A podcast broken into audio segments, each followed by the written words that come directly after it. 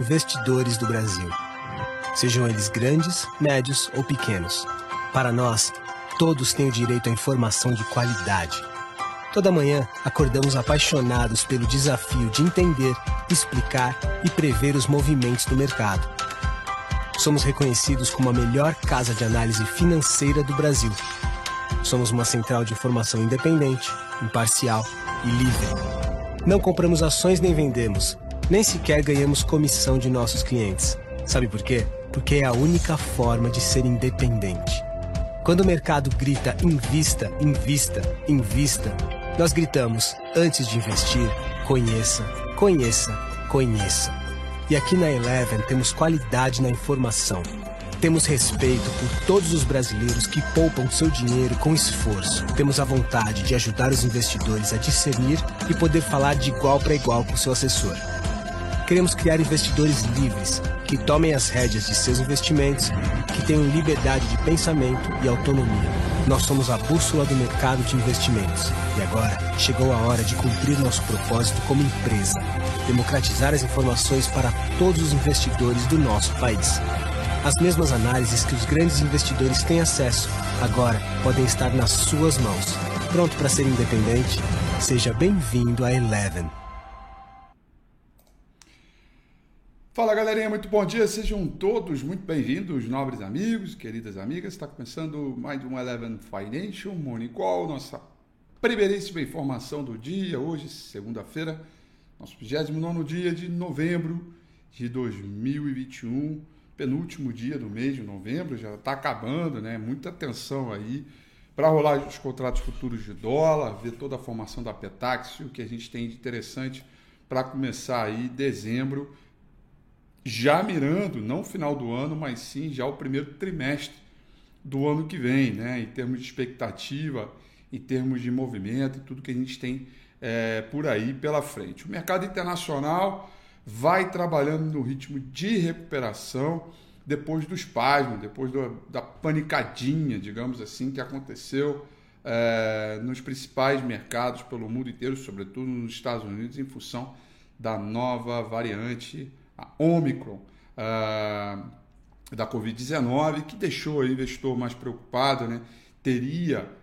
As vacinas atuais teriam a capacidade de combater essa nova cepa, né? Teremos que ter outra rodada de vacinação, como seria, de que mutação é essa que nós estamos tratando, né?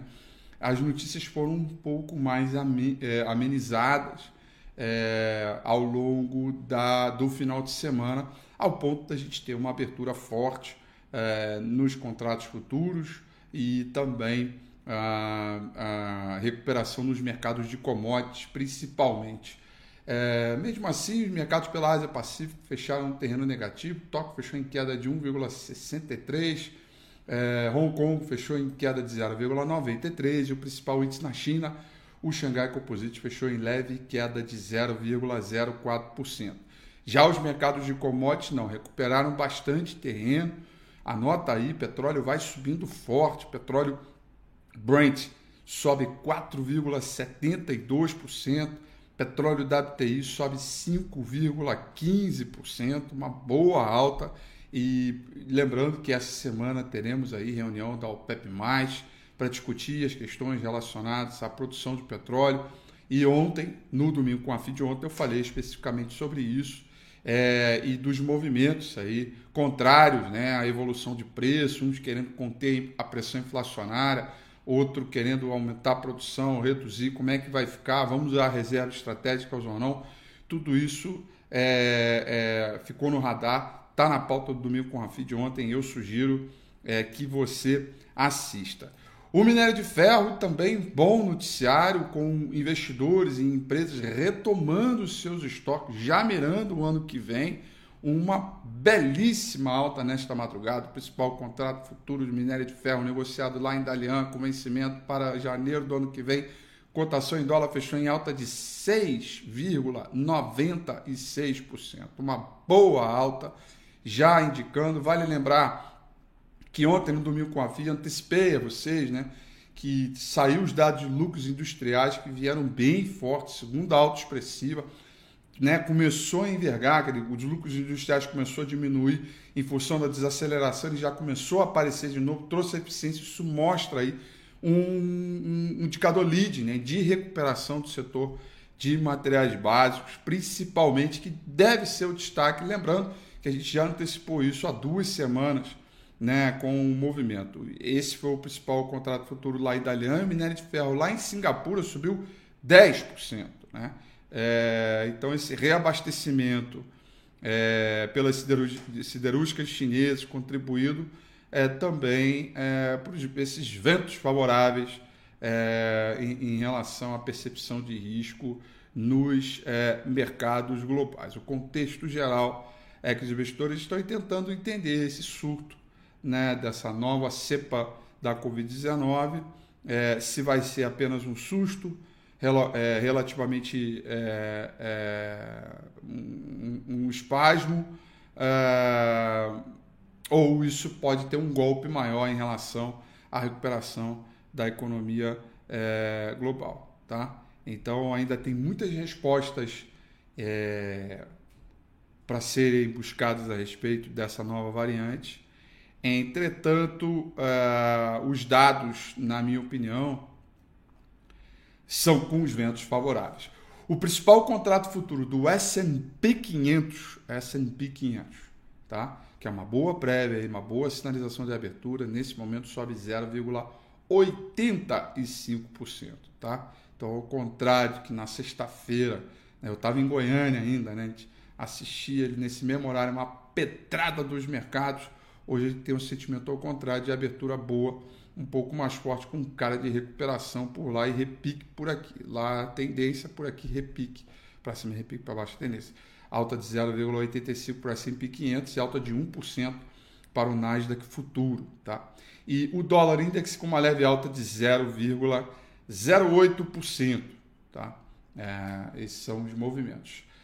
As Europa, com contexto geral, né, vão se recuperando, os rendimentos dos títulos vão subindo também, aliás, de Treasury de 10 anos ele vai subindo 4,17%, né, com uma calma aparente à volta aos mercados globais, enquanto os investidores reconsideram os seus piores cenários para a cepa de coronavírus, a chamada Omicron, né, que é essa nova cepa aí, tá? Londres vai subindo 1,17%, Paris subindo 1,21%, Frankfurt na Alemanha subindo 0,80%, portanto, ritmo bacana aí, um clima bem legal, dá pra gente já entender que a gente vai ter uma abertura de bolsa para cima com dólar para baixo, no contexto geral do mercado internacional, o setor de materiais básicos na liderança desse processo junto com o petróleo.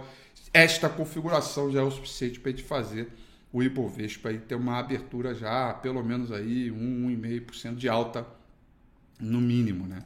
Vamos dar uma olhada como é que está o EWZ no pré-mercado. Ó, o EWZ no pré-mercado tá estável. Tá estável. Até agora, até que esperava que pudesse ser um pouco mais, mas tá estável nesse momento.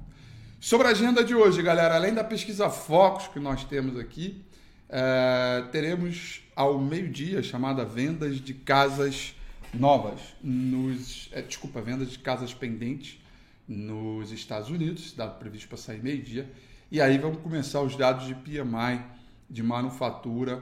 Começa na China, depois vamos ter aqui no Brasil, vamos ter nos Estados Unidos na semana que vem, dados de PMI, de manufatura. Esse dado está previsto para sair 10 horas da noite, é um dado importante porque ele não pode perder os 50, né? Ele tem que manter acima de 50 para continuar sinalizando expansão dos negócios, tá bom?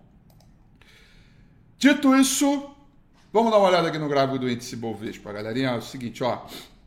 Ontem no Domingo com o Rafi, eu disse antes de eu ser interrompido, pouco antes de eu ser interrompido pelas intervenções futebolísticas, né, onde eu tive que inclusive pagar uma aposta, né, fazer o quê, né, aposta é aposta, né? Vocês verem aqui na Eleven, o vidro inteiro está com bandeira do Palmeiras aqui. O Cadu transformou isso aqui no Palestra Itália aqui. Mas enfim, tá no direito dele, porque quando o Flamengo foi campeão da Libertadores, da porra toda aqui, eu também virei a Eleven de cabeça para baixo de rubro-negro. Então tá na hora dele, tá no momento dele. Mas ok, depois dessa interrupção, eu disse que mesmo com a pedrada da última sexta-feira, tá? Mesmo com isso acontecendo, alguns bons indicadores que sinalizam força do nosso mercado, no caso, saída da venda e entrada na compra, continuavam positivos e são indicações um pouco silenciosas, né? Então, por que que isso aconteceu? Porque a gente veio de 3 dias... A gente veio de 3 dias de força na compra para um dia de venda aqui. E esse dia, que foi sexta-feira passada, o mercado caiu 3,39, tá? Só que a gente continua ainda acima da região do Deus me livre. E o saldo de volume, olha só como é que foi pouquinho. Muito pouquinho em relação a tudo que subiu, tá? Isso deu condições técnicas, fora o market breadth, sinalização de fundo duplo. Evidentemente, a gente precisa recuperar e voltar a trabalhar no mínimo acima de 104.400 pontos. Então, tem algumas condições aqui. A gente continua trabalhando aí com os indicadores extremamente sobrevendidos, né? Com o mercado ainda exigindo um repique. Isso já tinha começado. O repique já estava ali na cara do gol para começar. E aí deu esse espasmo, aí esse susto na nova cepa do coronavírus. O mercado deu uma assustada, etc. Aliás, ontem, no domingo, com a Rafael, também disse minha opinião a respeito sobre isso. O que eu acho, né? Então, vale a pena você olhar aí o domingo com a Rafael de ontem, tá? E, evidentemente, não se esqueça de se inscrever no canal. Aperta esse botãozinho vermelho que está aqui. Se inscreve aí no canal, tá? Dá um tapa no sininho para não perder nenhuma notificação, tá bom? E aí, portanto, são essas aí as informações para o nosso Money Call de hoje, com cara de repique, com bom fortalecimento dos mercados de commodities que deve conduzir de maneira positiva o índice Bovespa. Entretanto, fica a velha máxima, para cima é repique, para baixo é tendência. A gente continua ainda esperando e muito na ansiedade ainda, aguardando pelo menos a ultrapassar de 107.400 pontos para autorizar o repique e a gente sinalizar um clima de força e de recuperação. As divergências de fundos estão ficando cada vez mais claras, cada vez mais bonitinhas. São sinais importantes e silenciosos, né? Isso, inclusive, vai me obrigar a fazer uma série de coisas aqui. Inclusive, eu já estou pensando num outro portfóliozinho, já mirando o ano que vem. Enfim, coisas que quem já é cliente Fusion vai receber muito em breve, provavelmente essa semana, tá bom? Vocês não perdem por esperar. No mais, são essas as informações para o nosso Money Call de hoje. Eu desejo a vocês uma excelente semana.